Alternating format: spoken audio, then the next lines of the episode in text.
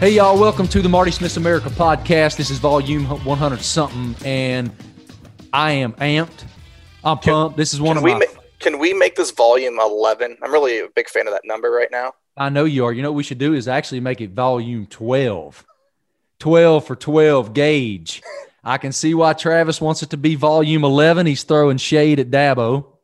Uh, as many Ohio State fans are, as as the Ohio State program is, and and including their social media, uh, they've had a couple of jabs at that uh, 11 comment there, and uh, just a tremendous performance by Ohio State. And uh, I think we should should have it as volume 12. However, for our boy 12 gauge Cardale Jones, the uh, orchestrator of the 2015 Ohio State National Championship team, joins us as our guest today. Someone that's I'm very close with and someone whom I admire. And we'll really get in in deep about our relationship and and that amazing movie that he wrote, the amazing 2014 Big Ten championship, Sugar Bowl championship, national championship run for Urban Meyer, Tom Herman, Cardale Jones, Joey Bosa, Michael Thomas, Darron Lee, Raekwon McMillan, Joshua Perry, Ezekiel Elliott. It's just stupid. Jalen Marshall, Curtis Samuel. The, the list It's is just Devin is- Smith. It's just it's just loaded. ridiculous. It's ridiculous, man. That team and the talent that came out of that group. And I had the great blessing of living that run with them for about six weeks straight in Columbus. I the the Marriott points I rolled up at the Renaissance Hotel in downtown C bus. I'm still reaping the benefits from that trip. they should have bought you a, a damn apartment. Just I seriously, man, it might have been cheaper. It might have it might have saved us some money if I just ESPN got just a needs to buy month some long apart- lease. ESPN just needs to buy a couple apartments in each college town and just Yeah, I need have one. someone have someone come in and clean it out when the person's done, and the next reporter just checks in and I need one in T. Town. I need one in Clemson. I need needed one at that time, certainly in Columbus. But it was just one of the joys of my life. That was my first foray into to the college football team and family at ESPN because Lee Fitting and and his group believed in a, a, a passionate country boy, and uh, I'm forever indebted. I'm forever indebted, and we'll get into that after a while. But I'm uh before we before we do, um, I want to kind of tell the story before we get to Cardale. I want to tell the story from that run that really to me encapsulates encapsulates that time. And so many of you guys know the story from my book and from from various speeches I've done about Urban Meyer and the story that that he and I shared. And that one is so it's one of the two stories that that just just encapsulates so well what that run was like. And if you don't know that story, write us because I can tell it in a later episode. But I want to tell this one first. It was it was media day at the Sugar Bowl, and they had these tables set out on the surface in New Orleans at the Superdome, and there were two players per table. They were like they were like picnic table kind of things, and then players like Zeke and Cardale and Bosa and those guys, the, the big superstar players, had these booths with these microphones that projected where the reporters could hear everything they were saying. And then there were other players that were just seated there with no microphones. And the reporters could walk up to them, put their tape recorders in front of them, or spin, tie, you know, stand them up and do a- an interview. And before that media day, I had asked Jerry Emig, the sports information director at Ohio State, if he could ask the equipment staff if they would give me a sleeve of Buckeye stickers. Because I always remembered that ESPN commercial, Buckeye. And I always thought those stickers were so cool. Well, what did they mean? What did it mean to have half your helmet filled up with Buckeye stickers? Because my goal as a complete outsider going into Columbus was don't don't try to act like you know everything about this team because you don't. You haven't covered them. You don't know the young men. You don't know the coaches. They don't know you. They don't trust you. So report what you see and what you think is interesting. Well, I thought the Buckeye stickers were interesting as hell. I take this sleeve of Buckeye stickers, slide it across the table at Joey Bosa. What is this? What are these? What's that sticker? Well, if I get a sack, no, no, no, no, no, no, no. What, what, what do they mean? What, like, what are they? He didn't give me what I wanted. I went to Zeke. Same thing. He didn't give me what I wanted. I went to Michael Thomas. I went to Raekwon. I went to Darron. I went to all these guys. Like, what, what does this sticker mean when you walk in the locker room on game day and you got a helmet full of them? Or what did it feel like the first time you got one? I'd all but given up because I just wasn't getting what I needed. Like, what do they mean? Ladies and gentlemen, two minutes remaining in the media day session here at the Sugar Bowl for Ohio State. There will be an hour intermission, and Alabama will then come in the stadium for their session. Okay, I got two minutes left. I see Devin Smith. He's seated all by himself over at one of those tables. Nobody there. He's like stretching. He's ready to be done with the BS. So I walk over to Devin, and I always had a special place for Devin because he wore that number nine on his back. And, and and his name happens to be Smith. I know. I always I, I can remember too. Man, you got to get me a jersey. I mean, like, come on, dude. You got to give me one of those. So I walk over to Devin and I said, Hey, bro, I know you're done with this. I said, I, just, I got one question if you got a second. Sure, Mr. Marty, what you got? Slide the stickers across the table. What are these? What do they mean to you? Well, you know, if I if I make a good block, no, damn it, Devin. What are what do they mean to Ohio State? Oh, any y'all that know Devin know he's an intense somebody. He goes, Oh, oh, I know what you mean. I'll tell you what those stickers are, Mr. Marty. Those stickers are Cris Carter calling me on Friday night before the team up north game to remind me what it means to uphold the tradition of the Ohio State University.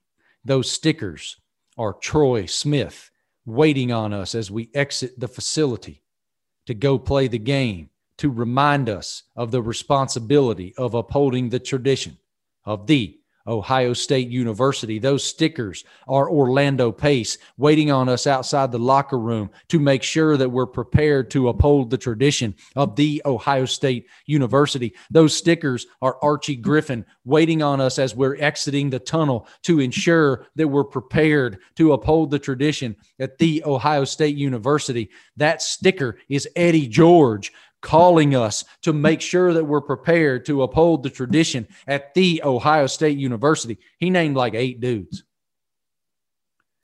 And I was ready to strap up and knock the ever living fire out of something. And I looked at Devin Smith and I said, Young man, that is what I needed. Thank you. And I told that report, I saved that report. That was probably three days or two or three days before the game itself. I forget how many days passed. But I saved that report because I wanted that to be my report, the last one I did on game day before the game. That's what I wanted to report. And I am not kidding you. Ohio State fans to this day walk up to me when I see them and they say, I remember when you gave that report about them helmet stickers. That was bad ass. It's it's the same as why many Ohio State fans, if you ask them to reach in their pocket, they've got a Buckeye in their pocket. It's the same thing. It's an awesome, like it's an awesome. That's what that's college football. And that's what college they, football is. That passion and that devotion is what college football is. That's what it is. And they have a saying, and it's "Long live the brotherhood," and that yeah. that phrase encapsulates what that Buckeye leaf means it just was so cool. And I was really, I was so, I was like, yes, Devin, yes, Devin. That's it. That's what I, that's what I was after because I knew there was something like that in there. And right in the nick of time. Devin hooked me up. And you know what the difference was between asking him and asking Zeke and Joey is? Devin had been there for years. He never he never seen success. He never held a trophy up like that. Yep. And I'm going that run. Well, uh, again, But- that's another one. I still have such a special place in my heart for him. I got to know him pretty well during that run. All of them. I mean, all those guys. It was so cool to go back to the spring game in 16. It was the spring game in 16, I think. Yes, because Michael Thomas got drafted in the After the fif- 16 draft, Yep. right? They, So yeah, they, the- they they all returned one more year and then they were gone. So that was their Right. first year. Yeah, I'll never forget when Ohio State played Virginia Tech in Blacksburg in 15 and and can't guard Michael Thomas put Kendall Fuller, one of the best DBs in the country, right on his backside. Like was I mean, right out of his Miller cleats. and Braxton Miller put somebody in a spin zone. Spin cycle, man. That I mean, like that was a cool day for me because it was all those young men that I knew so well going back to my home and gotten to do. You went right. I was, you I was were say I was I was at that game. Um, I was sitting right behind Curtis Samuel's family, which by the way, they were the coolest people ever. But I, the one thing I was going to say about your Virginia Tech people is they knew they had beaten us and they knew what we were. So they just had the, the fun, playful jabs at us, and they had some fun shirts about you know beating the national champions. But at no point was it a, like a personal like they were just Yeah. they were some of the coolest fans and pound for pound. I haven't been to too many stadiums, but man, that place at the beginning. It's as good as it gets. Oh. It's Oh. it's as good as it gets, and that is. I, I appreciate you saying that because that's one thing that Virginia Tech really prides itself on is having educated fans who appreciate those traditions and the fan bases from other schools, welcoming them to Blacksburg. That's also, quite frankly, like I love that about Clemson too. I feel the same way about that that fan base. But Um, before we get to you know we're talking about fan bases and we've known each other for a couple years, but for the most part, you're usually working when Ohio State's playing. Usually, a lot of times Correct. it's that game.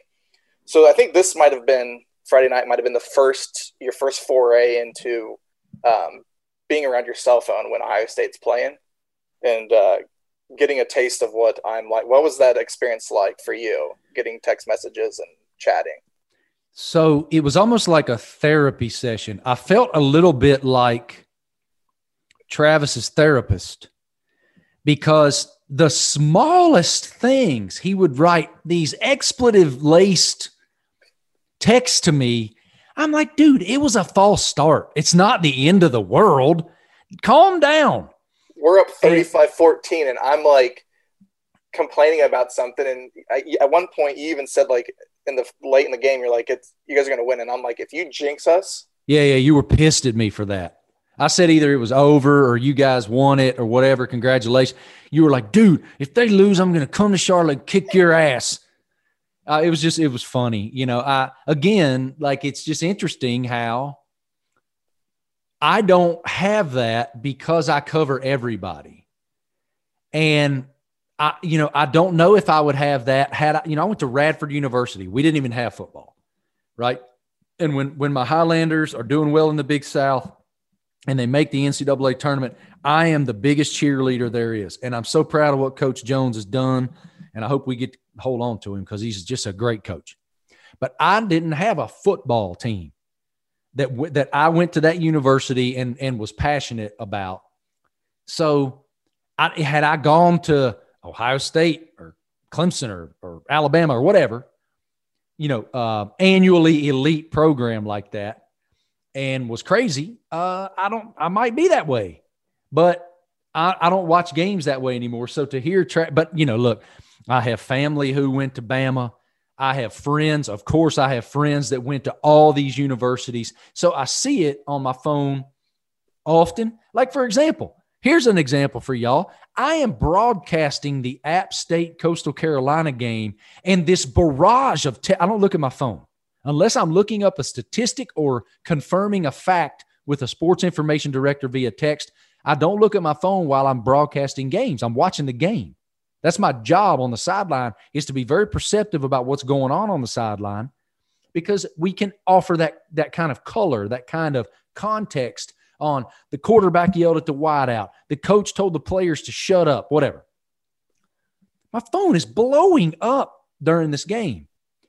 I look at it, it's Luke Combs.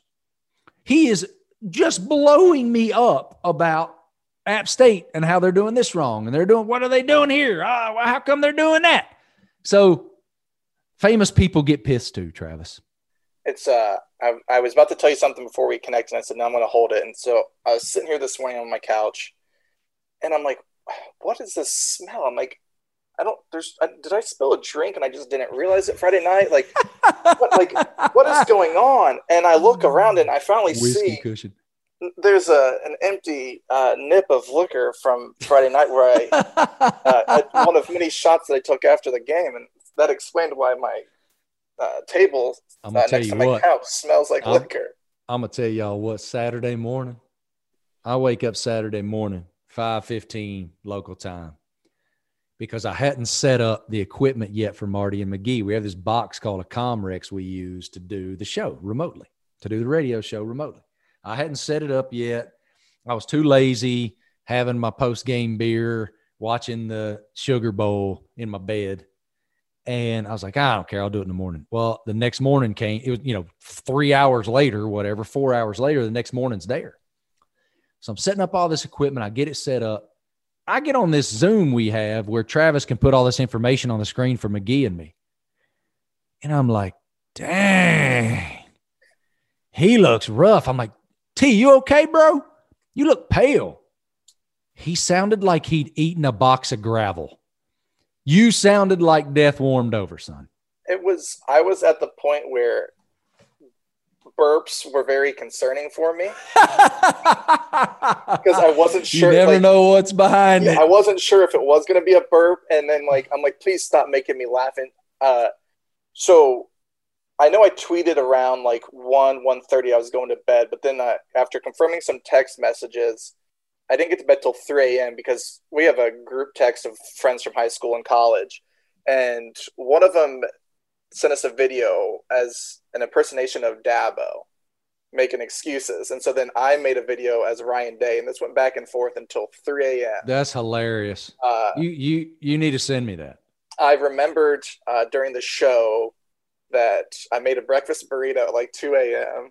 Oh my gosh! And didn't uh, you say it had pepperoni and ham and? No, like... no, it had bacon and eggs. It wasn't. Oh, bacon and eggs. Yeah. Yes.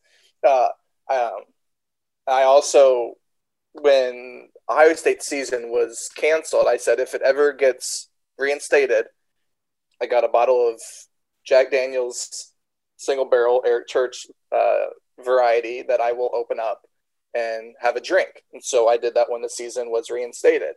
And I said, if we beat Clemson, the same thing's going to happen. Um, the difference is when the Ohio State season was reinstated is I was stone cold sober and just had a drink.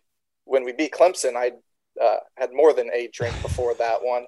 And um, wow, that's amazing stuff. I don't recommend you having a drink at twelve thirty one a.m. Yeah, that's what I asked you on Saturday you morning. like, too. bro, you, you told me. I tried to tell you, man. You don't need because you see, Travis sent me a photo of the Chief bottle, and he goes, "I brought in the season this way.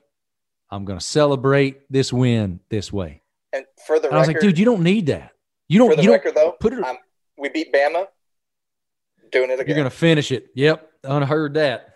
But can we? Um, can I also make fun of you for a second? Easily, yes, of course. So, I get a text from you, uh, asking if I have DoorDash or Uber Eats because you had gotten uh. you were at the Bama game and you get back to the hotel and because of COVID stuff, restaurants aren't open. Yep. And you need food but you don't have any of those. Bad. You don't like have I any of those apps, and so I spend my halftime ordering you food. Travis, I text Travis and I said, "Hey, bro, you got that Uber Eats deal on your phone?" He goes, "Yeah, man." I said, "I need a favor, dude." I, I don't mean to be this prima. I don't. I hope this isn't terribly prima donna, even though it is. I'm incapable. Of, can you do me a favor and order me dinner? Like, how's that work? He was like, on it. So Travis orders me some Chipotle, And I'm like, hey man, just text Laney and she'll Venmo you the the damage. Travis was like, dude, it's like seven dollars. I got you. I'm like, I said, if we win, it's on the house. If we lose, yeah. you owe me. Yeah, you're buying me dinner. That is funny and, and so pathetic. I, y'all, I know it's pathetic. I admit it. I know it is, but I was I was really grateful because I had the shakes. I wasn't even going to eat dinner. But when I started to get the shakes a little bit, I was like, I better eat something. And to your point, the hotel that I was in, they were not serving full blown room service. They were doing like the bar menu or whatnot, which is like a club sandwich, and that's a, like a burger. And I was like, fine, I'll take the club sandwich if you could make it this way. She goes, that's fine. I said, what's what, two and a half hours? I said, two and a half hours. I got to go to bed. So that's when I shut that part down and texted Travis and said, dude, you got that Uber Eats deal? Because I need to and Travis wasn't alone. I also texted my boy Patrick Abrahams, who's one of my field producers, who does all of Lee Corso's uh, Lee Corso's stuff on game day now in, in uh, where Coach lives down in Florida. And uh, and Patty was already asleep because he'd been up since two thirty in the morning getting ready for game day. Well, that's the thing is, listen, I understand, and hey, ESPN, I'm, I want all the ratings, but man, when you have a game that you're rooting for and it's not even going to kick off till 8 15 8 30 you know how long rough. college football games go it's rough it is. It's rough. And it, it's hard to sit around and wait. And I'll let you. I woke up that morning at five thirty, and I couldn't get back to sleep because I was just too amped up for the game. Again, that's and college football. Just waiting around. You like my hat? Did you see my hat? Yeah. So for those people not under, Marty has his 2015 Sugar Bowl hat that uh, I assume he just grabbed off the field from one no, of the. No, do you know who handed me this hat? uh, Mark. Yep. The great Mark Pantoni. The I was I was trying to Ohio find State player personnel director uh, and puppeteer of college football recruiting. Yeah, he's got a fancy title. He basically he all those recruits that Ohio State gets, he's running that division. he's uh I mean, look, I, I have a lot of friends who are the best in the world at what they do. But that guy right there, he's he's amazing. It, it amazes me that he's able to to pull the best players from from so many places. You know, not only do y'all win Ohio, of course, but he gets. I mean, he gets studs uh, every year. It's amazing. I mean, he just had on Saturday this five star from Jacksonville. I know. Just it's, uh, it's but yeah, That's so I'm, I'm looking forward to Monday night. Uh, if you're big on numbers, the season for Ohio State was canceled on August 11th. Dabo voted Ohio State 11th. The national championship is on January 11th, which also is my birthday. Wow, there's a lot going on there, ladies and gentlemen. We'll see what Alabama thinks about that we'll see what uh, we'll see if numerology is the is the way of the day. For your sake, sir, I hope so. That would be the greatest birthday present ever. I just I I just want at least I want. It's going to be a game. Yeah, yeah, it's going to be. Uh, like extremely... we deserve that as a college, as just a fan base for this season. We're we're a week away from the end, and at one point we didn't think we'd ever have a game, and we're a week away from a championship. I think I think it's going to be so important that the defensive back end for Ohio State, like that's just that's that's vital, because what Alabama is able to do with the the read option and all the RPO work that they do with Jones and Harris and and Smith, and not just Smith either. I mean, Metchie's an animal as well. He just we we forget about how good he is but it's going to be a, I just can't wait, man. I can't wait to watch it. It's going to be so fun. Um, on that note, we're speaking of amazing Ohio State accomplishments. Uh, in 2014, that Buckeyes team, as I said, just wrote a movie script. They take a third string quarterback into the Big Ten championship game and they utterly dominate Wisconsin, and and that propels them into the inaugural college football playoff, where they face Alabama, and win. And then they go on to the national championship and beat Oregon and Marcus Mariota to win the inaugural college football playoff national championship. And Cardale Jones was that third string quarterback. And it is just such a pleasure to welcome him to Marty Smith's America. We're going to walk through this whole movie script. All right. I've said to you in the past that, that you and your brothers wrote a movie that year, and you did specifically, personally. How how did you end up at Ohio State? Walk me through that. Um, just through the whole recruiting process, man, I was actually recruited by Coach Tressel and that staff. Um, my school, local school up in Cleveland, Glenville, was a huge pipeline of a lot of athletes going to Ohio State. You got Ted Ginn Jr., you got Troy Smith, Donte Whitner, uh, and the list goes on. And um, just having an opportunity to play at the highest level of high school ball and just being on a national level to get nationally recruited. And Ohio State was always kind of a dream school for me growing up. Really, really, the transition Ohio State been a dream school for me. I, ha- I think it happened really through high school when you start to understand what high school ball was about. Then you start to understand what college ball was about, and you start to fall in love with teams. And you have opportunity to see some of the local guys from your neighborhood playing on the highest level at Ohio State and in, in the championship games and big time bowl games. And you saw the joy that it brought to our neighborhood and our community. And I know I wanted to be a part of that to, to kind of have an impact and, and to bring some of that joy to the people of Cleveland. What was it like growing up in Cleveland? Um, I think it was, I mean, it was like any other inner city in America, really. I mean, you know, you, you're going to face your, your doubts, you're going to face your struggles, you're going to face your, you know your your worries and your violence and not knowing where the next meal is going to come from and trying to stay on the right path. I think my family, not just my mom, did a good job of kind of um, sheltering me and my siblings and my cousins the best way they could when it came to not being pretty much swallowed up by the by the uh, negativity sometimes you can face with inner cities. When you're an elite athlete and and folks in your neighborhood know that, how do they cultivate your opportunity to go get out and be great? Um, by almost extending a helping hand, it's almost picking up a role as a parent, as a guardian, as a as a mentor. It was my I was in a unique situation, which it's not like that so much in Cleveland anymore. Sad to say that my parent, my mom, my uh, uncles and aunts, my grandparents had a huge family, and everyone knew us. So if I got caught doing something stupid, well, if I did something stupid, I didn't have to wait and get caught by my mom. It was the neighbor or someone from 10 streets over or someone just knowing our family. They kicked my butt or they set me on that right. They set me on the uh, right path. And I can remember, man, you know, some of those situations where something like that happens, you know, me and a brother is fighting or, or you doing something stupid, you get caught and you get, you know, a nice whacking by your neighbor or your, you know, someone from the neighborhood, and then they still tell on you. Then you go home, and my mom give it to me again. so it was almost, it, you know, how people say the best of both both worlds. I had the worst of both worlds, so couldn't do anything. Kids need that. You need that yeah. kind of that kind of community. You mentioned Ted Ginn Jr. What what impact did Ted Ginn Sr. have on your life as your coach?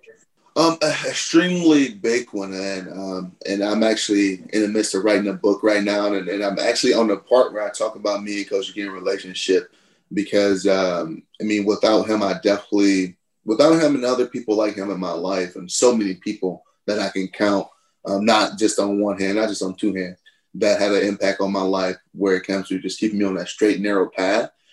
I mean, he was responsible for getting me out of a tough environment and placing me into another one with my mom now, Michelle Nash, and just seeing the opportunities that I had, and and this is stuff that he'd done before with other athletes, trying to better their off the field situations when it came to the lifestyle of, of what they were accustomed to when it came to that environment. And um, I don't know where I'd be at today if um, that transition didn't happen and um, me and him still have an unbelievable relationship. Relationship, and we we talk still on a regular. And uh, he, he's a good dude. One one in a million for sure. I remember after the Sugar Bowl, I think it was. It might have been the national championship, and we'll get to that whole ride in a few minutes. But I was standing on the sideline watching you guys celebrate, and I heard my name. And I turned around. It was me, it was Coach Ginn. Mhm. He was pointing at you, and I walked. up, You won't remember this. I walked over and smacked you on the butt. I said, "Hey, man," and I kind of pointed at Coach. And you walked over to the wall. He was up in the stands, and you guys embraced and continued to embrace. And it was this long emotional hug. And I have a photograph of that somewhere, but that really told me a lot about your mutual respect for one another and love for one another. That moment. Yeah, yeah, for sure. I mean, I mean, you know, when, when everything first happened with me having opportunity to start getting ready for the week of the Big Ten championship game, he, I mean, we talked a lot already, especially during that season because it was so emotionally draining for me. Um, just to be a simple fact of how everything happened in camp. Then leading up to the season, we struggled in the beginning. I thought I should have been playing, and then going to the rise of JT Barrett and feeling like wow, you know, this is a place I always wanted to be at. Now I want to leave like bad. Like I want to get out of here because I want not only have an opportunity to play somewhere, but I just feel so out of place. And me and Coach Ginn had those conversations about that. And he always, one thing people got to understand about Coach Ginn, he don't, he care about sports, but he really, in a way, he really don't. And he is a, him and Tom Herman's on the main factors that kept me there. My mom, Michelle, just a simple fact of giving me and, and talking to me about the bigger picture of being an alum of Ohio State, the bigger picture of getting a degree, the bigger picture of finding out other things you want to do outside of football when it came to college, period. And they felt like Ohio State was giving them the best opportunity to network, to meet people, to to for have a productive life after football. And that's what kind of kept me around. So going up to leading to that championship game, me and him talked probably every other day, just because it was so much, it was so many emotions, and it was like he knew that I was going to go out there like, oh, to prove y'all wrong. Y'all shouldn't have, I should have been starting in the first place. Or, you know, having a lot of raw emotions towards negative things in a way.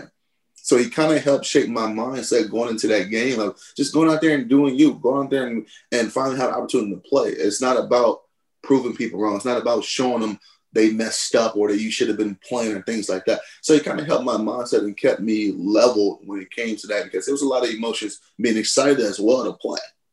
That's why everybody always asks me, were you nervous? Were you this and that? I think without them conversations me and Coach Ginn had leading up to that game, I think I, the emotions and, and the, the anticipation would have been a little bit different for me. What consideration did you really give to leaving? I never heard you say that before. Um, a big one. I mean, a huge one. I think it was after.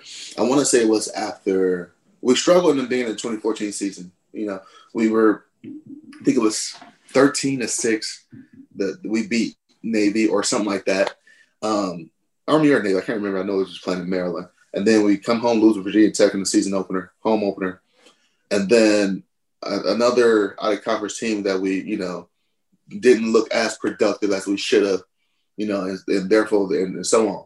And then, um, I, and I still haven't played a snap, and I was thinking to myself because, you know, conversations me and the staff had that, you know, hey, just be ready because you'll have opportunity to play. You know, the, the QB battle was tight in the beginning, so you know we might be running two quarterback system, stuff like that. Just kept me ready in a way, and I don't know if it was just a those conversations to keep me happy or those conversations like, hey, we really believe and trust in you that you can help this team.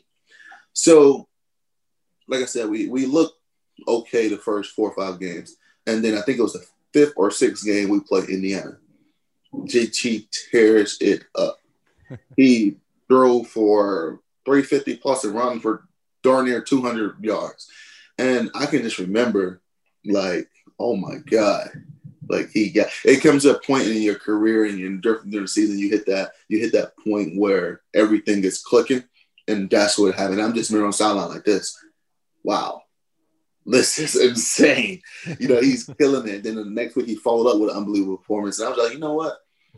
This is it for me. Like I would never play here because one, he's younger. Two, he's about to win the Heisman. You know, so um, that became a real talk for me. I remember talking to Coach Herman about it. You know, talking to him, stepping into his office probably about maybe 20, 30 minutes before meetings, and um, just saying, hey, you know, this might be my last season here just because of the rise of JT Barrett. And I think they um they just announced that they was granting Braxton Miller uh, fifth year eligibility come back next year. So I'm just like, I'm out of here. Like I don't have like JT's to be the guy this year. Braxton's to be the guy next year by default, you know. And then when he's out of here, JT's back in the Rams. So I'm just like, it's no place for me. What, what did Coach Herman say? I, I remember how how vital and integral he was, and your relationship was so special in the comfort you had to excel once you got the chance. We'll get there in a minute again, but I just want to know what, what was Coach Herman's impact on you as a man, as a person? Um, it was huge, not just him, but his wife as well. I mean, especially early on in my career, you know, not doing as, not just following that straight narrow path as a quarterback at Ohio State, and not necessarily saying performance on the field, just a little off the field issues, maybe being late to a class, maybe being late to a tutor, maybe missing something. Little things like that started to to develop a pattern for me in a way where it wasn't the traits and the characteristics and the leadership role that you used to seeing and they were used to seeing from you know division one quarterbacks and me being the fourth fifth string quarterback at the time we had so many on the roster i'm just i didn't comprehend why is that important why am i getting punished for some stuff it's like why am i getting punished for things that don't affect the team you know, why am I getting punished for things that no one else will hear the light of day about? Because it was all about perception, it was all about leadership. I was like, you know, I'm thinking to myself, my teammates ain't gonna relate to that or miss that, or the media, or I'm not the star, or the camera's not on me. That was my mindset as a young player. And they, him and his wife really helped mold that with a lot of punishment and a lot of and a lot of tough love. I mean, you know, some of the most uncomfortable conversations I ever had in my life came from freaking two strangers that I still just met maybe, you know, four or five months. Well, not even that, because I went in spring ball. So these conversations happen with, you know, yeah, about two to three months with strangers that, you know, yeah, that's your coach. I'm getting to know him. But when we start talking about life after football and the love he had for me, things like that, I'm just like, whoa, like, you know, I'm super uncomfortable in this position. But it was just him and his wife trying to break through to me to try to see the bigger picture. So they had extremely um, a significant impact on um, not just my time at Ohio State, but still to this day. Did you have walls built up back then? Um, yeah, yeah, and it's funny because, um, and, and it's in a way just the way I was raised. And like I said, I'm writing a book, and I'm kind of. It's funny that you ask some of these questions because I'm writing about this right now. I can't wait to read it, man. I didn't know you were doing that. That's cool. Yeah, it's just about my time at Ohio State and how I got there, and it's a pretty cool stories about you know behind the scenes stuff like this. Like you know, and it's funny that a lot of people ask me questions like this, and I, I would straight you know bull crap and we'll give them the lamest answers. But bro, you my guy though, you my guy. so I'm gonna go a little bit of detail, but um, yeah, it was just it was it was walls built up just because you know it's coming from an environment in a household where love was always inferred but not said. Like it, you didn't leave the house at school say, "Hey, mom, I love you," or your mom say, "Hey, mom, hey, I love you," and you especially wouldn't get that from a male figure saying, "I love you." It was almost like a sign of softness in a way. Like I don't think I ever told my brothers I love them, but they to this day, but they know that. You know, my sisters are a little different. You know, um, and still to this, I can probably honestly with my with my biological mom, I probably can count hands and toes. This time, hands and toes, how many times she you know, we said we love each other, but it's kind of always inferred. Like you know that. Sure. So when when Coach Herman is a man, a, a, a freaking uh, coming from an inner city, I, we didn't even have white freaking teachers, let alone coaches or or role models or or or father figures. When a, when this you got this white man who recruited me who really don't know me telling me he loved me, I'm just like, bro, whatever. no, okay. and it's so funny still to this day. I mean, our relationship's ten times better and I I can easily text him and say I love him. But he said that to me first. I'm just like, shut up, man, you out of here. But he he sees right through it though. He sees right through it. He always goes, he's like, oh, here go Cardale, the funny guy, don't know how to show emotions and, and express love. He got to say a joke every time somebody say you love him, and that's exactly true. Like, I just say in the back of my head, I, I wasn't raised like that, punk. yeah, it's it's. I get over it all the times, y'all.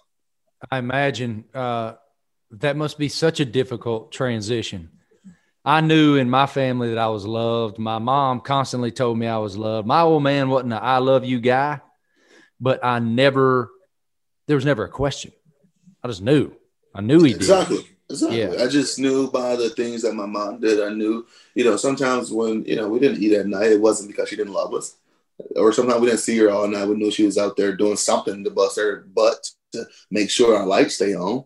You know, it wasn't always on, but you know, tried her best. So I knew from the actions and the things and and the, and the, and the um the um the physical disappointments. That's what I'm gonna call whoopings. The physical disappointments yeah. that she gave us um, that she loved us. So that was never like, oh my God, I don't think my mom loved me. But when you start hearing it, especially from uh um, from an outside kind of influencer who had no part on your upbringing, things like that, it's just like, what are you talking about? Like another like, part of your, like, oh, yeah, yeah. I mean, I for sure, and and another part of your journey that that was interesting was going to Fork Union. Yeah. So you get to Fork Union and you end up with a, a roommate who ends up being a, a, teammate for several years and then ends up being the best wide receiver in the league. What what was that year like for you and, and Michael Thomas together at Fork Union? Uh, oh my God. That four months, I think it was yeah, four and a half months was four and a half tough. months, okay. Yeah, it was tough. So yeah, so after me and Mike senior year in high school, you know, we we had this summer off pretty much from athletics, and then we went into Fork Union that following semester, and we hadn't started for semester. So I can just remember going the first day, not knowing anything about Fork Union, what it was. This was the plan set up for the original coaching staff with Coach Tressel's to separate me and Braxton Miller. So I freaking go in there, man, and I, I got my bags packed, and I'm going in there, and I'm thinking I'm checking into my dorm it's well, it's called Barracks in the military academy.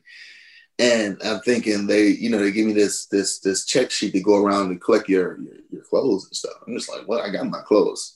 Had no clue it was military style. So as I'm walking around the campus, I kind of smirk at one of my brothers, like, "Hey, look at that dude got his shirt tucked in his shorts." You know, and like, but that was the uniform. But me not knowing nothing about the school, nothing about the uniform, nothing about anything. So I go around collecting my stuff. And I'm just like, what is going on right now? So then I realized it's military style. And then I put my stuff in my barracks. You know, it was a guy in there checking our barracks, making sure we get checked in. And he was like, hey, just a heads up, no cell phones, no this, no this, no that. And I had my game system with me. So I'm giving it all back to my brother and my mom who took him down there.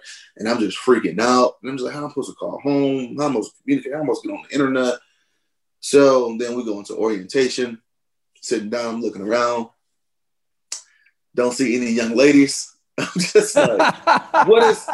I'm just like, what? Like I can't tell you if if you tell me you give me a million dollars right now, if I can repeat one word that was said in that orientation, I'll be out of a million bucks. I'm just looking around, and I'm like, where is the young ladies? Why is everybody dressed like this? what is that guy they're talking about? Why is he so aggressive? what is going on right now? So it gets to a point, you know, we break from the orientation. They tell the parents that, hey, you guys got 10 minutes and you guys got to leave and we got to, you know, go by our day. And I could just remember, man, after that day, the first, the next morning, it's a 6 a.m. workout, uh, wake up, whole school. You wake up, march to breakfast and that's 3 a.m. to Mike, Mike Thomas. That's 3 a.m. He's coming from the West Coast, and he is just delusional when he wakes up because this is a big one across the campus. He's just and it's 6 a.m. at that age. I'm not used to waking up at 6 a.m. So I'm kind of like, what's going on?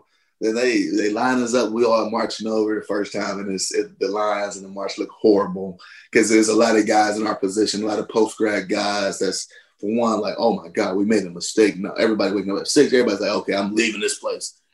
And then I can remember going through our first day, and we had this period. I forgot what it was called. Um, pretty much like study hall, where you had to sit at your desk in your room, door open, and do work. Even if you ain't doing work, you have to sit there for two hours. Hmm. So you can sit there and finish your work, um, write letter home, write letters home, yeah, uh, or pretty much that's about it.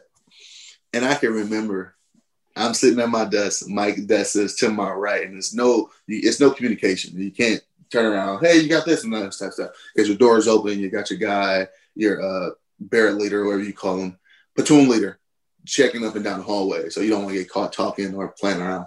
So I can just hear him because I'm sniffling too, like we're crying. like crying because it was so. We just both thinking, get like, me out of here. out of this is like the second or third day. We both I hear it because I'm sniffling and I'm doing. I'm writing the letter home and I'm just sniffling and freaking. I, I had to start it like two or three times because a tear dropped on the paper. And I'm like, I'm just like, you gotta be kidding me. And I hear the sniffling coming from hell, and I'm just like, okay he cried too a little bit. And it was just so mentally hard because it was like you it was such a cold turkey from our normal lives of what we was used to. It was crazy. Like it was the most craziest thing I ever did when it first comes as far as a big transition. I mean, that transition there was harder than transition to college. Why did you stay? Well, the plan was to go there for a semester. While we were there, our senior class in high school, they was they was starting their first year of college. They were starting their first semester. So it was separating us a year, or it was separating us a year. And then my plan was to go into Ohio State red shirt. So I separated me and Braxton by two years because we the same year in high school.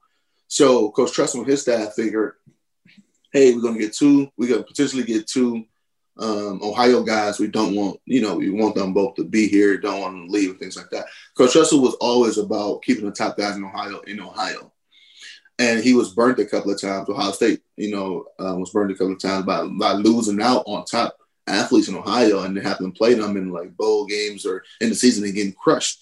You especially don't want to lose them to the team up north, you know. So, um, so this that was the plan. I mean, they figured because Braxton went into high school, I mean, to college early you know, he forfeited his senior semester in high school, went to college early. So he already had the jump on me. So that's what the plan came about. They didn't want it to go like, hey, when I go in there, you know, in the summer, while he already been whole semester before me, you know, if he had rings on me, it looked like he was going to be the quarterback anyway, and I'm only a year behind him because I red shirt for one year, you don't want the guy to transfer. Mm-hmm. So the gray shirt and red shirt put me behind him by two years, even though we were the same age. I see. That's cool. So let's fast forward to that unbelievable season in 2014. I show up in Columbus like an alien from Mars as the Big Ten championship is about to happen to interview all these young men I've never met before. None of y'all know who in the hell I am. I'm just this country person that shows up out of nowhere. And I keep hearing 12 gauge this, 12 gauge that. And I'm like, who in the hell is 12 gauge? What is 12 gauge? How did you get that nickname? And who gave it? It had to be either John Simon, Michael Bennett, or Corey Linsley, I want to say. And this came from an early, early point in my career where they always knew I could throw the ball. So John Simon, I was a freshman when he was there. Or Nate Williams, might have been Nate. He probably had some influence on that. So it was a lot of buzz about when I when I got there, and um, I used to do like they used to tell me to do stupid stuff like, "Hey, drop on your knees and throw the ball through the field goal post from the 50 or the other 40, stuff like that." And you know, they're they're captains. They're least like drop down, do it, you know, or get finished with a workout. Hey, th- throw the ball over there, and all the way in the net. And it was so fun. I think John Simon scared me so freaking bad. It was like he would tell me to do something like that, and I would shock myself like how did I just make it into that net from 40 yards away or something like that, you know? And um, so that, that just started like, hey, look, look, guys, like I do got a cannon. Watch this. Hey, Cardale, throw it all the way across there or something like that. So it had to definitely come from one of those guys because they used to make me do some of the stupidest stuff ever with a football. or was like my favorite, my favorite was in an indoor facility and throwing the ball and hitting the roof and putting holes in the roof but I got in trouble a lot for that. So, but they used to be like, do it, do it. Okay. They make sure Coach Mick's not around. and then so you could you could get on a knee or or both knees or whatever kneel and throw it through the uprights from the 50. Yeah. That's the stupidest thing I've ever that's just the stupidest thing I've ever heard, dude. It's the stupidest thing they ever made me do. so how let, us say someone didn't know what you guys accomplished in 2014. How would you describe the 2014 Ohio State football season? Um, I'll describe it as um, I wouldn't say magical, but I would say in a way that you'll see a, super unlikely group of people come together and do an unbelievable thing. Um, I don't know how it is at other universities, other schools, but the relationship that players on scholarship have with the walk-ons and the commitment that the walk-ons have to the program and the things that they put their bodies through and the things that um, they're willing to do for the betterment of the team. And like these are average, in, in some cases are average Joes, but like on a way kind of sacrificing for the bigger cause. And um, I can remember that season just having two or three walk-ons who had a significant part of our team and not just playing practice, just their energy, just their demeanor, just their um, their characteristics. And I remember when a guy named Kosta Karageorge, yep. um, when he when he entered our program, I think it was like midway through the season. I can't really remember when he did, but it was just you never seen a guy who really honestly had no chance of playing practice so hard go so hard try to be the first in everything you do stay at the practice got work with guys like he was getting ready to suit up and play on saturdays and we had other guys like that as well craig fada uh, joe burger but to see some of these guys go as hard as they go and to want to put in the extra work and to learn and, and, be a part of something that's special. It just makes you as a player, as a scholarship player, as a player that's getting all the accolades and all things like that. It's like you ask yourself, like, I could be doing more. If he's doing more, if he's willing to do more for this team, for himself, and to betterment the position of, of whatever he's playing, then I can be doing more. So been times where a Kosta is standing at the practice help setting up drills for Michael Bennett, for Joey Bosa, and things like that. In the first one, and really getting reps with. So it was like, golly, like that dude would never play here just because, you know, just talent wise. I mean, he's not bad, but he's not a Joey Bosa or Mike. You know, and um, it, it really brought us. It, it just brought us together in a different way where you knew that like you was somewhere special. And it's kind of hard to explain, but uh, that can sum it all up. That season was just special. Some people listening may not know Kosta's story that he passed away during that season. Um, yeah. What, what was the impact of that on you guys, Cardale? Um, it was it was huge. It was huge because, like I said, he was a guy that was so well liked, not just through the football program, but around campus. He was a guy that he, he was a guy that just always had a freaking smile on his face, like no matter what. And um, he, he just lit up the room, even though he was a D lineman, you know, the, the dry humor that he had, the, um, you know, the love of the game that he had, He, you know, and come to find out we, me and him had so many mutual friends outside of football. It was just like, dude, this dude is a, a great dude. I remember at the beginning of the season, camp starts with Braxton Miller getting injured. What do you remember about that day? Um, just going into camp, uh, first, I think that was maybe the first or second day that um, that I that we got news that the quarterback battle was back open, or the backup battle was back open between me and JT. Um, I, I just remember that day as like, okay, well, this is a day because I think it was early on when it came to like one of the first few days in pads. So I'm like, okay, well, I'm gonna chip away every day at this battle because you know our guys back Braxton is back, he's finally throwing and things like that. And he freaking dropped back to throw and he throws like a simple, I think it's like maybe a 10 yard out or something like that.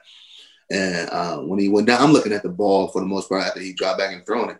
And I just remember like looking back at him on the ground. I'm thinking someone ran into him. I see all the trainers rushing to the field. I'm thinking someone may have ran into his leg or something like that, the way he was down. And I'm just like, what just happened? And when he rolled over, he was just holding his shoulder, and he clearly was no one around as far as rushing. And I'm just like, what in the hell just happened? So the whole energy of the practice just went completely down just because that was everybody was so excited to get our leader back, our guy. And we were, you know, destined to do a lot of great things this season, especially leaving that bad taste in our mouth from the previous season, the Orange Bowl, and uh, losing to Clemson. It was just like, okay, here we go. Like, this is our guy. We got all these pieces around us. You know, Zeke is coming to his own. Devin Smith is coming to his own. Our defense is freaking loaded. Like, we about to have a really, really good team. And that happened. Now you go from we had all these pieces. Now we're missing one of the most main pieces, which is a quarterback. Like, let's do it. I don't want to be the guy. If I got into that, you know, situation, like I don't want to be the guy to mess this all up. that was what you were thinking.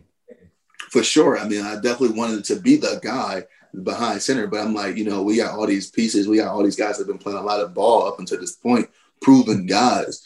Now this is about to be the first time in three or four years that Ohio State have a different guy behind center um, for you know a significant period for a season. So I don't want to be the guy that make all these guys step back or or the offense take a step back because of all the pieces that we have around us. And then come to find out, you know, JT went in a battle and he hit the ground running. He, he well started off slow, then he freaking picked it up and was getting so many Heisman um, talks and things like that. But um, even when he went down, that was my mindset again. I was like, oh, this team is rolling. I don't want to be, hey, we start rolling, they go point the finger right at me. I want to discuss that in just a second when he went down against Michigan. But first, let's discuss. You, you mentioned the Virginia Tech game earlier. You guys lose to Virginia Tech at home. I don't, there's not a whole lot of people that expected that to happen given the talent you just mentioned on that team. Yeah. What was the impact yeah. of that loss? Was significant. But um, with the new college football playoff system going into effect, and I remember, I, I, think we dropped out of the top 10. I think we were like almost 20 or something like that, maybe between 15 and 20. And not knowing what the end of the season will look like, our coaches did an unbelievable job of just keeping our mindset on the next game, on the next game, on the next game, and everything else will happen. And we still, in a way, control our destiny because we knew that, you know, if we won out, you know, convincingly, that we would potentially be in a position to play for a major bowl game. College football playoffs, maybe, maybe not, because I mean it was the system was so new. We had no clue what they had taken effect, and we had no clue how the rankings and that loss would affect us, and especially when you had two teams down there in Texas that was killing it. I think it was TCU and uh, Baylor. Baylor. Yeah, yeah, they were killing it. And then you had the top dogs at the time, Alabama. Then you had, you know, your um the Oregon out west was killing it. Florida State was killing it. So it was like, okay, well, the writing on the wall was almost as if those were going to, out of that five, was going to be the top four. I mean, them guys were down there killing it. So um, our mindset was just really to keep, you know, put ourselves in position to play for championships in November. And championships November is meaning the Big Ten championship game. And clearly that goes through the team up north and um, and everything else to happen the way it should happen. So and it did. Thank God. and y'all are playing. I can say Michigan. I know you and Travis can't. That's a curse word in y'all's houses. But so, so you guys, you're hosting Michigan in Columbus, uh, and JT goes down. Mm-hmm. I want you to put me in that moment, Cardale. Now it's your time. Now the stage is yours. What was it like for you to walk on that stage? Um, man, it was it was um, it, it, was a little nerve wracking because me and JT at that time, you know, still to this day develop an unbelievable relationship, you know, and it was like, it was a bittersweet. It was like, golly, let me make sure my boy is good, but we got to finish something off too, mm-hmm. you know, so that was tough. Um, but I could just remember all the nerves because it's still a close game. That was the first significant reps that I got in my whole college career. Everything else was pretty much mop up duty. You know, going out there, I think I threw the ball the first play incomplete and I think we ended up punting. And then um, the next two possessions were critical possessions. We're trying to put this team away, you know, because they got some momentum now. You know, our quarterback is out. They sending pressure at me. They like, let's go get them. Let's go, you know, upset these guys at home. And uh, thank God we had a guy named Ezekiel Elliott, you know, busted. You know, I think it was about fourth and one or fourth and two. And um, he take it a touchdown and pretty much put the game out of reach. But I remember after the game, I'm trying to make sure my guy's okay. You know, I'm like, I know he got carted off, you know, that don't look great for next week, but I'm trying to make sure he's good though. And um clearly I think he went out with a with a broken ankle.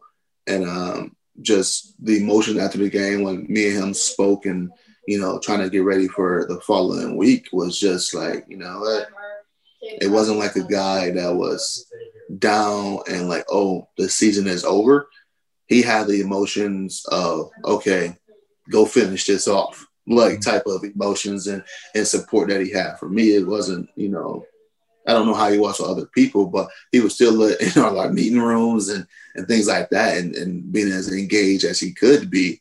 And it was just like a normal routine for him when it came to preparing for a game. He was still preparing like he was getting ready to play. I remember there being some narrative leading into that game in the Big Ten title against Wisconsin. Ohio State has a third stringer, never really, never really been on this kind of stage can he handle this kind of stage against that kind of defense? And then you went and hung 59 on them. What, what do you what do you remember about that game? No, we just came out throwing the ball. you know, and then Coach Herman, we sat down in the staff, we talked about what was settle us down, what we think, and that, and it just goes with game planning. You know, we feel like we can exploit them guys on, you know, taking shots down the field on the outsides. And um, I think the second or third possession of the game, I kind of deviated from the plan and threw one down the middle of the field, almost got picked off. But um, yeah, we, we wanted to split these guys on the outside, but we were, you know, I get so much credit for that that game and that three game stretch. But people don't realize, man, we had an unbelievable defense. Like mm-hmm. our defense yeah. went up against the three Heisman Trophy finalists and held them all under their, you know, gamely averages. So with Melvin Gordon, um, Cooper, and then um, Mariota in the championship game, you know, it was just unreal the way the guys was playing. I mean, Melvin Gordon, I don't think ever in his freaking career rushed for less than you know 60 yards or whatever it may have been, and you know holding Mark Cooper under 100 yards and Marcus Mariota under you know his average. He had a good game, but under his average, it wasn't the Marcus Mariota that people was used to seeing. Um, so I got to give a lot of credit to those guys first and foremost my raw emotion, I was just excited. It was like a sign of relief, definitely after the first touchdown to Devin. And um, it looked so funny. You know, I remember going back and watching it, and uh, Zeke was down there too, and Zeke should have just stood there at the beginning of the play, and he ran a go route. And I'm like, Devin caught it over all you guys. But um, definitely just a, a big relief of emotions and like, okay, this is college ball. I'm ready. I love this stage It's back just like playing in high school. What were your expectations entering the Sugar Bowl? A tough, hard nosed fought game, which it was. I mean, um, I, you know, some games, sometimes you game planning for a team and you can see that you can exploit certain situations or you'll see that they busted coverage every once in a while or out of place. And that was not the case, and it won't be the case with Alabama this year for the Buckeyes. That was a smart disciplined team, tough team, um, talented team that we just knew that we are going to have to give it our best shot. I mean, it wasn't one of those games where three or four mistakes that you can bounce back from. I mean, you know, we had a couple critical mistakes that almost cost us the game, but um, we knew that you know we was in a good position with not just our defense but offense as well, um, just to keep playing hard. But that was one of the clearly the best teams I played against um, by far just because, not just because of the scheme, not because of the talent, just because of the discipline. What message, if any, did Coach Meyer give you guys to to prove it, to prove that you belonged in that playoff? Um, I think they did a good job of, you know, we we had two and a half, three weeks preparing for that game. So the way that the tempo usually works in the message and the practice and the, and and everything, the to the message to the team and in practice is he built Alabama up as being like the God's gift to football. You know, he built them up basically saying like y'all ain't on y'all crap. You know, they gonna hang 50 on y'all and stuff like that. So building them up to a way that almost made us scared to to to make a mistake. Almost make everyone go out there and want to be perfect. And Coach Meyer always talked about it the, the Wednesday leading up to Alabama game. I had, you know, the best practice I ever had and things like that. And just I'm like, just because of the messages that was delivered and the things that you want to accomplish as a player and as a team. And um, and as you get closer to the game, now he started to build you up as a team. And he started talking about how everything that we overcame, how we don't supposed to be in this position, how everybody counted us out, how the first playoff ranking had us at, you know, somewhere closer to 20 and things like that.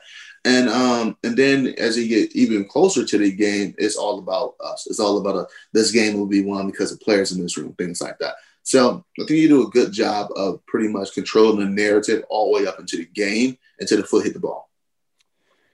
First and 10, second quarter, 37 seconds left in the first half. I wonder if you remember what happened on that play. First and 10, second quarter. Is that 30 second, 30s? 37 seconds to go in the half. What yard line of ball was on? I don't know that, but I, I you were in the shotgun like like normal. Typically, you yeah. were. You take the snap. You take about a three or four step drop. You realize you can get a whole lot of green yeah, yeah, yeah, yeah. ahead of and you, and you take off running. What yeah, happened? That was a play. Uh, I think I break a tackle in the backfield and, and lower the shoulder on the Landon Collins. yep, that's exactly yeah. what happened. I uh, I was standing beside Tim Tebow on the sideline, almost right where you impacted Landon. And I turned to Tim and I said, dude, that sounded like a damn car accident. like that was two dudes going at each other. Dude, that was two dudes in Landon. And um, Landon's, he was actually my favorite player actually playing against just because he was always in the right position. He was always, he, he's such a smart player that's showing, I mean, the guy has success high school, college, and you know, doing it on the highest level of football.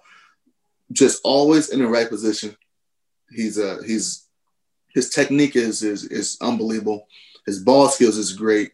You know, he's a pretty good tackler. Like just a smart, hard nosed player that you want on your defense. And you know, we didn't have many encounters as far as trying to tackle each other or him trying to tackle me, but he don't know how much of a mind game I was playing with myself with him each and every snap because we knew he ran the defense. Him in uh 33. I can't Trey DePriest. The priest. Uh, he's an Ohio guy. Yeah, yeah. Those guys, the defense ran through those guys for sure. And um, you know, DePriest kept the front seven and then had those guys rolling on the back four. So um just having that almost a cat and mouse game in my mind with him. And you know, he wherever he ran, wherever he was at, he he did a lot of different things. For us, they love to bless him, they love to drop him in cover, they love to you know cloud him over a guy. But it, it, he was definitely one of my favorite players ever to play against. The the reaction or, or lack of reaction that you had after that play.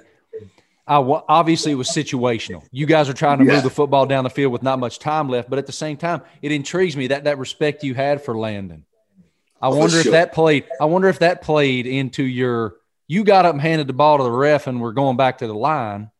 Yeah, there wasn't no flexing. There wasn't no talking. There wasn't no first down, like you know, uh, yeah. signaling by you. You just went back to the next play. Yeah, yeah, I was talking a little crap, but yeah, and, he, and, he, got I mean, he got some good shots on me in that game too. I remember one shot he got to me. I think it was like a third and short and I and I kind of bounced and rolled off one player, and I was spinning, and he got me right in the back of the head. I was like, looked over, and I'm like, he got me. Okay, he got me. but no, um, yeah, it was all situational at that point. Yeah, you try not to let your emotions get the best of you, especially situations like that, a big play like that. Um, but uh, yeah, he he is definitely a, a great player, though. it's a back and forth game, a very very physical game. Four minutes to go. Zeke plants his left foot and goes 85 yards to the house. One of the most famous, revered plays in the history of that storied program. What was it like watching that that play from from your vantage point? Did you oh, know it was, was happy. Oh, I was happy. I'll tell you what, I was happy because um, I forgot the motion down Evan Spencer on the motion to crack Trey DePriest um, to to clog up the lane. But come to find out, you know, just the way I, I, always joke with Evan about it because we we talk about that play and he's like, yeah, it made my job harder. I took out two guys with a block and this and that, this and that. and we joke like we kind of reminisce and we all just had dinner a week ago, um, a week and a half ago, and um, we was kind of reminiscing about that game and you know laughing about it. But um, I always tell him, like, hey, if I'd have motioned you down, maybe they would have bumped and maybe it'd have been harder for that run. So that run might not happen. I'm like, so I knew I wasn't motioning you down on purpose, which I, but I totally forgot to though. Um, but yeah, I just remember watching him, and and then I see a guy from the back end of Alabama just hauling butt, sprinting, trying to get the angle. And I remember jogging on the field, just like, please, please don't catch him. Because I think the player two before, that's when Collins gave me a good shot. And I'm like, please don't catch him. Get the end zone. Get the end zone. And he did, and I was uh, and I was pumped about that though. so so y'all beat Bama uh, win the Sugar Bowl, move on to the Natty in Dallas. What about that game? What were your emotions and feelings entering that one? Um, emotions was high. I, I got a call from a former Ohio State alumni, former high school alumni as well, um, Troy Smith, and we just talked about you know leaving all out on the table and um, you know just going out there for your guys because his first things, his first conversation, his first words to me, he's a, hey, you know, anything I can do to make you not feel like I felt after losing the national championship game, I'm here. And I always knew I had that comfort in, in Troy, just um, knowing him, having a personal relationship with him. But I think it really ramped up during that week because, well, that 10 days, just because of he didn't, like he said, he didn't want me to feel what he felt losing to the Gators in the uh, BCS national championship game. So a lot of raw emotions, but I do remember like blocking and everyone in my phone at that point, except my mom, coach again, and then one or two coaches, just because you know everyone wanted to congratulate me and then you know say little things, which was cool. But I just tried to pretty much focus as much as possible on Oregon. I mean, they had a really good team, two really good defensive ends, and and and overall a really good defense. But the defensive ends and um, two guys playing in high level NFL right now um, really stood out these are big, strong, quick twitch guys who cannot just get to the passer, but if they can get into the passer, they can knock the ball down. They were six eight and six nine, you know. So uh, I knew we had our hands full there outside of everyone else that they had, and then they had a freaking juggernaut on offense with you know Mariota and the tempo that they was running and you know everything that they was doing up until that point. You know, you guys go on to win that national championship, and it was an amazing moment to see, just personally to, to kind of watch you guys and having been around you guys for about six straight weeks. I basically lived yeah. in Columbus with y'all for about six weeks at that time. And, and I was sitting there thinking the other day about you and about that group. And, and when you run down the list of players, it, it's, it's just ridiculous. I mean, the, that roster that year was just, just ridiculous with, yeah. with from, from Bosa to Darron Lee to Raekwon McMillan to to Jalin Marshall and Curtis Samuel and certainly Michael yeah. Thomas and Ezekiel and all those guys, right? It was really something, the talent. But when people think about 2014 Ohio State, they think Cardale Jones. Yeah. What's that tell? Yeah, what does that? What's that tell you about your story? when there's all of that, I mean, those are all pros, Cardale, right? Pros, like those pros. people I just yeah. mentioned, several of them are the best of the best in the world at what they do. But when people think about that Ohio State team, they think about you. I think because of the way I came on the scene, and definitely, um, you, I mean, I don't think you will ever see another third string to come in and do some of the things that you know I had success only because of the system and the program was in place and the people I had around me.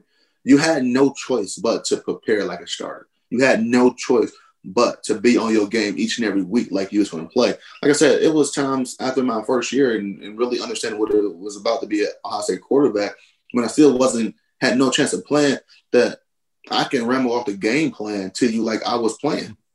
Or um, you so engaged into the game plan, you know, you you watching and you listening, and Braxton might do something like that, or one player throwing it somewhere else, and you go in your head because you probably would throw it somewhere else. So I'm so locked into the game plan, in which we had no choice because Coach Meyer, Coach Herman, they made the quarterback stand behind about five to seven yards behind the play, and you going through your read. So as we watching film, we as we watching film, yeah, we watching the starter or whoever and getting that rep, but the coaches are paying attention to the guys behind them, and he might stop the film and say, okay, the starter or the guy who was in through the hitch to the left. I'm, I do not know. I might have took the free access hitch to the right. They stop. Pause. Hey, Cardale, why did you go over there? Oh, because I like this matchup better. Okay, boom, play. So you're staying locked in and engaged, even though you might not be getting that physical rep.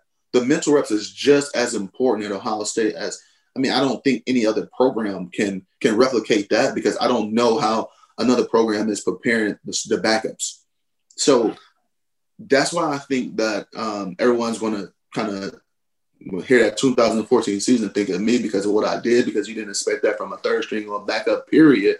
But that's just a testament to the program and the things that we did on a day in and day out basis. And you know, another great thing Coach Meyer and the staff used to do out of nowhere, not just with me, he, he would yell out, "Hey, Joey Bosa just broke a shoelace. Get his back up in." so he pull in, and this is live situations in practice where it's like we have good on good, and it's you know loser the, whoever loses, they run a gas the practice. So this is big time com- competing against each other to make sure everyone is locked into those situations. Hey, uh, freaking Braxton Miller is cramping. Get his back up in. Oh, he he having uh, a chin strap or equipment issues. Get his back up in. So he always kept guys engaged that way. You had no choice to be on your stuff. The reason he's so successful. So I mean, it's amazing sure. to me how the great ones, the greatest ones, are so meticulous, and it's such a talent. I mean, I, it's, so, it's, just so, such a talent. You know, one. And, I'll and, leave and, you with this. I've kept you too long already, but one thing that I will always carry with me about you is your graduation from Ohio State. I don't know if you remember this, but you invited me to attend your graduation. And yeah, yeah, I remember, man. I can't I can't tell you what that meant to me and what that means to me now that you would do that.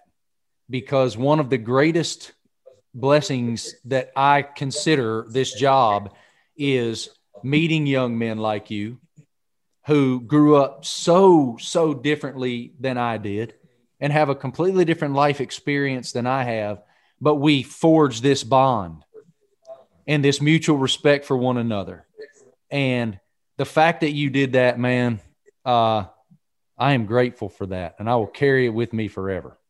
Thank you. Appreciate that, man. I appreciate that, and definitely, I think uh, one of things that always drew me to you, Marty, and we met back in, like I said, 14 through that run, and um, had no clue who you were. Knew you just a reporter, and and at that point in my career, I had no great experience with reporters because mm-hmm. at that point in my career, when it came to reports, it was the tweet you know, from two sure. years prior, and and just start to see how impacts the reporters have on on, on a guy, um, the things that they say, you know. And I, am not a soft guy at all, but you, you have so many of these reporters that's so wishy washy. When the guy's doing good, they love them, but soon the guy do bad, they throw him right under the bus, and actually they back up and roll over him again.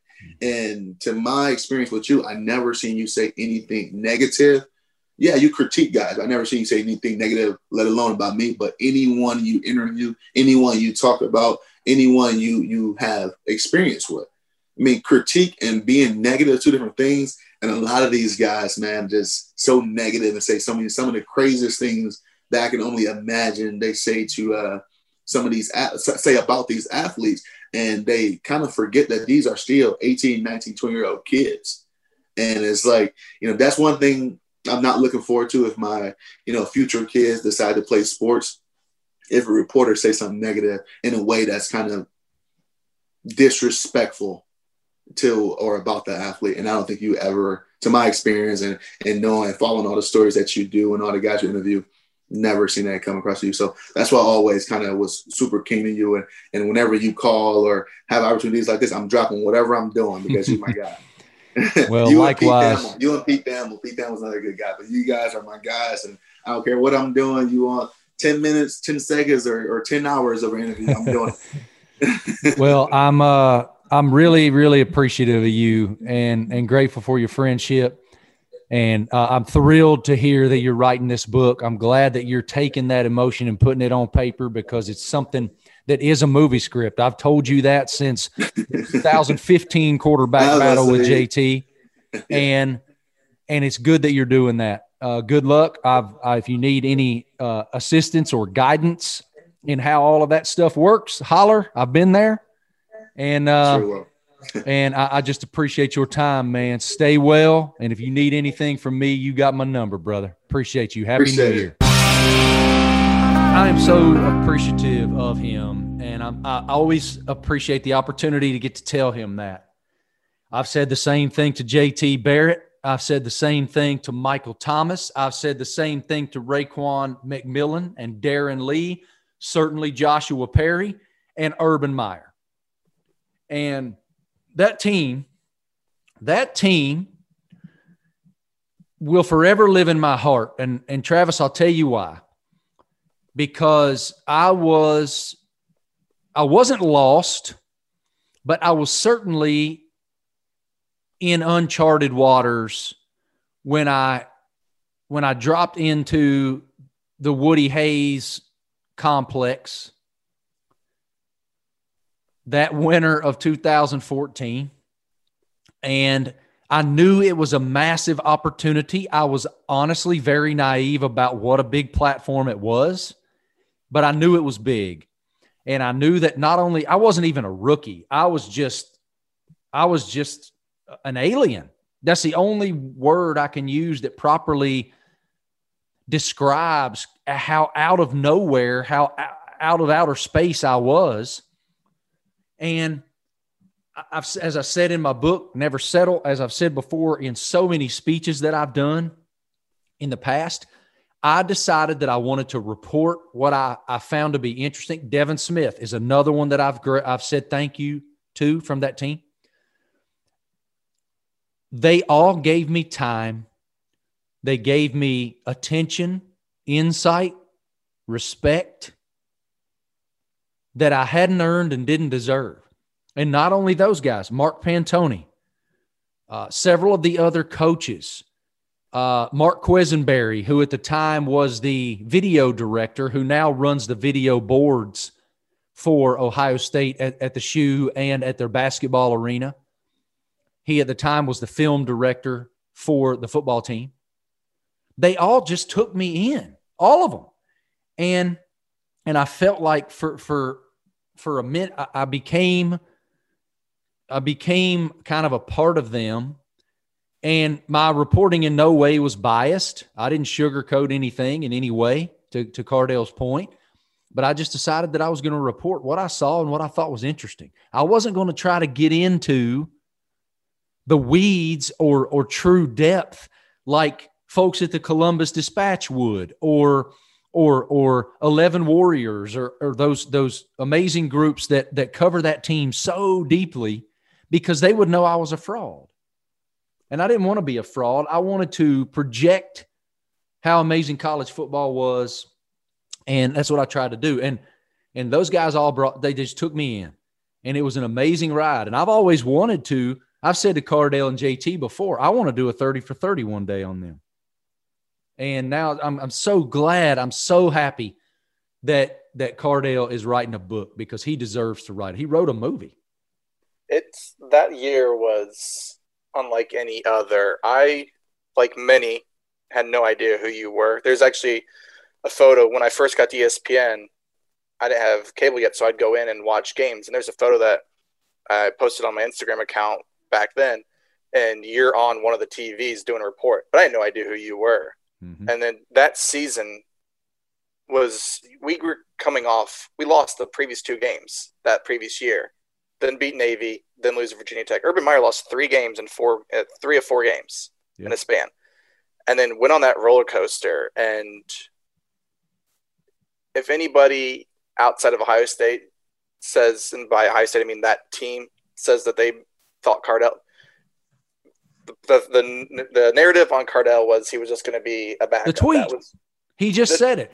I made it a point not to bring up the tweet in this interview because it's tired.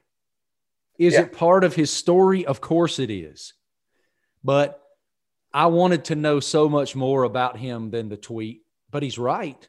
When I when he assumed the quarterback job at that big, I guess when JT got hurt against Michigan, but then of course Big Ten championship, Sugar Bowl, national championship, that three game span, I'll never forget standing outside of the hotel back back in that era when we first started the college football playoff the the team reporters they they they still do that, but they put a reporter with each team, and you're really immersed in the all the lead up to the games, and that's why I was in Columbus for for five or six weeks, much to Lainey's chagrin. She's in the other room, probably giving me side eye even still, but God, she's an angel. I'm married up higher than a giraffe's ass. Anyway, um, I remember standing outside of Ohio State's uh, uh, team hotel in the dark the day of the Sugar Bowl.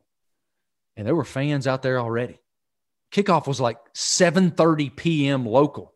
Yeah, it was had- like 5:30 a.m. It was like 5:30 a.m. local because that's 6:30 a.m. Eastern, and we were on at 7:01 at the top of SportsCenter that morning. And so there were fans outside the hotel. What is that? 14 hours before kickoff. And uh, I'm just, I've had, I've shared so many laughs with Urban in the aftermath of that. In fact, I'll, I'll just tell you, I texted him this morning and I, I said, Hey, I'm just thinking about you. I know you got a lot more important stuff going on in your life, including your future. And, but I just want you to know that I'm, I'm thinking about that 2014 season and I'm thinking about how special that group of people is to me and always will be. And he said, I remember it well. Who in the hell is this Marty Smith guy? Turned out to be a superstar on ESPN. Happy New Year. Well, I, I mean, you put in your book, and I guess I should I should thank you for and thank ESPN for helping provide a little extra motivation to that team to give some uh, redneck to send them to Ohio State. That's and, it, uh, the old redneck added, added motivation to prove ESPN wrong. The old redneck. Uh, this is a luck. This is a just a, a blessed redneck. And, and and look to transition a bit to, to the upcoming national championship between those those same teams and teams uh, that with whom I'm very close, both sides. And uh, I am so impressed with what Ohio State did in that game. Uh, Clemson is a very good football team, and Ohio State dominated every facet of the game.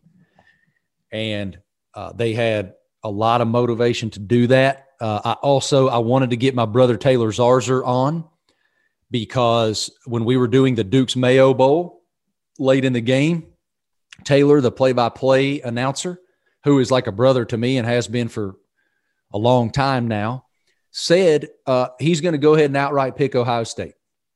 And I said, why? And he said they haven't played their best game yet. And I don't remember what I said, but it was something along the lines of, I don't agree with you. And uh, a lot of Ohio State fans let me know that in the aftermath of, of OSU's victory. And you have a right to gloat.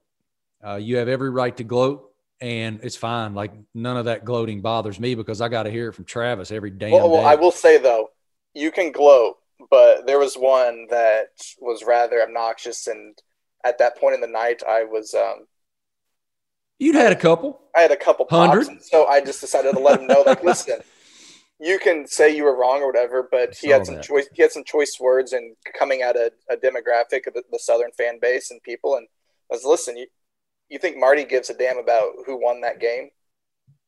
Didn't you didn't care?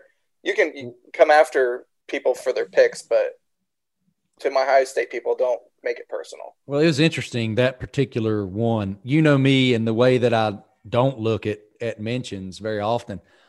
I saw that one, and I just was like, "That is so interesting that someone this was a guy in Cleveland. I don't remember his name now or, or handle or whatever. I probably blocked him at this point because I don't. I just don't tolerate the bull anymore. Lainey wants me to mute everybody, and I've muted a lot of people. She thinks it's so much better to mute people because they still think they're getting to you.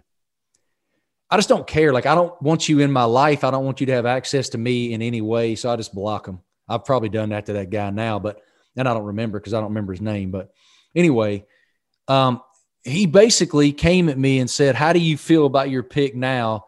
F you and all the what was it like F you and all the southern yeah. southerners in the world, whatever he said. And I was like, man, this dude wants smoke from the whole South. Like, bro, you're barking up the wrong tree. We got some. That's Not wrong. to mention, as you said previously, you're friends with people at Alabama and Ohio State, and the same thing goes for Clemson. So in your mind, all you're all you're rooting for is a good game. Yeah, I you know again, it's like I forget who told me this. I think it might have been Taylor. When you go to cut when I left NASCAR, when I stopped only covering NASCAR exclusively and went to all sports, I was told by a friend of mine, another broadcaster, I can't remember exactly who it was. They said you are going to stop cheering for teams like Virginia Tech, which of course y'all know I was hard, hardcore Hokie and still want to see them do great, but I will admit my fandom has changed you start cheering for people. You start wanting to see people do well. And that couldn't be more true. That's 100% accurate. And I have those people at Ohio State and Michigan and Alabama and Florida and Virginia Tech and UVA and Florida State and Texas and Texas A&M and on and on Clemson and South Carolina and on and on and on. Arkansas. I mean, you probably named the team, but that's just because of the business and the way that we get the opportunity to meet these people on another level. And that's a good place to finish this thing. Thank you to Cardale for all the time he gave us. And I just am so proud of him. Um, y'all, I can't describe to you what I got really emotional. He called me first and I missed his call. This was in the spring of 17. And then he sent me a text. He goes, Hey, man, I'm graduating and I want you to come. I want you to come and be there when I graduate. I was doing an assignment and I couldn't go.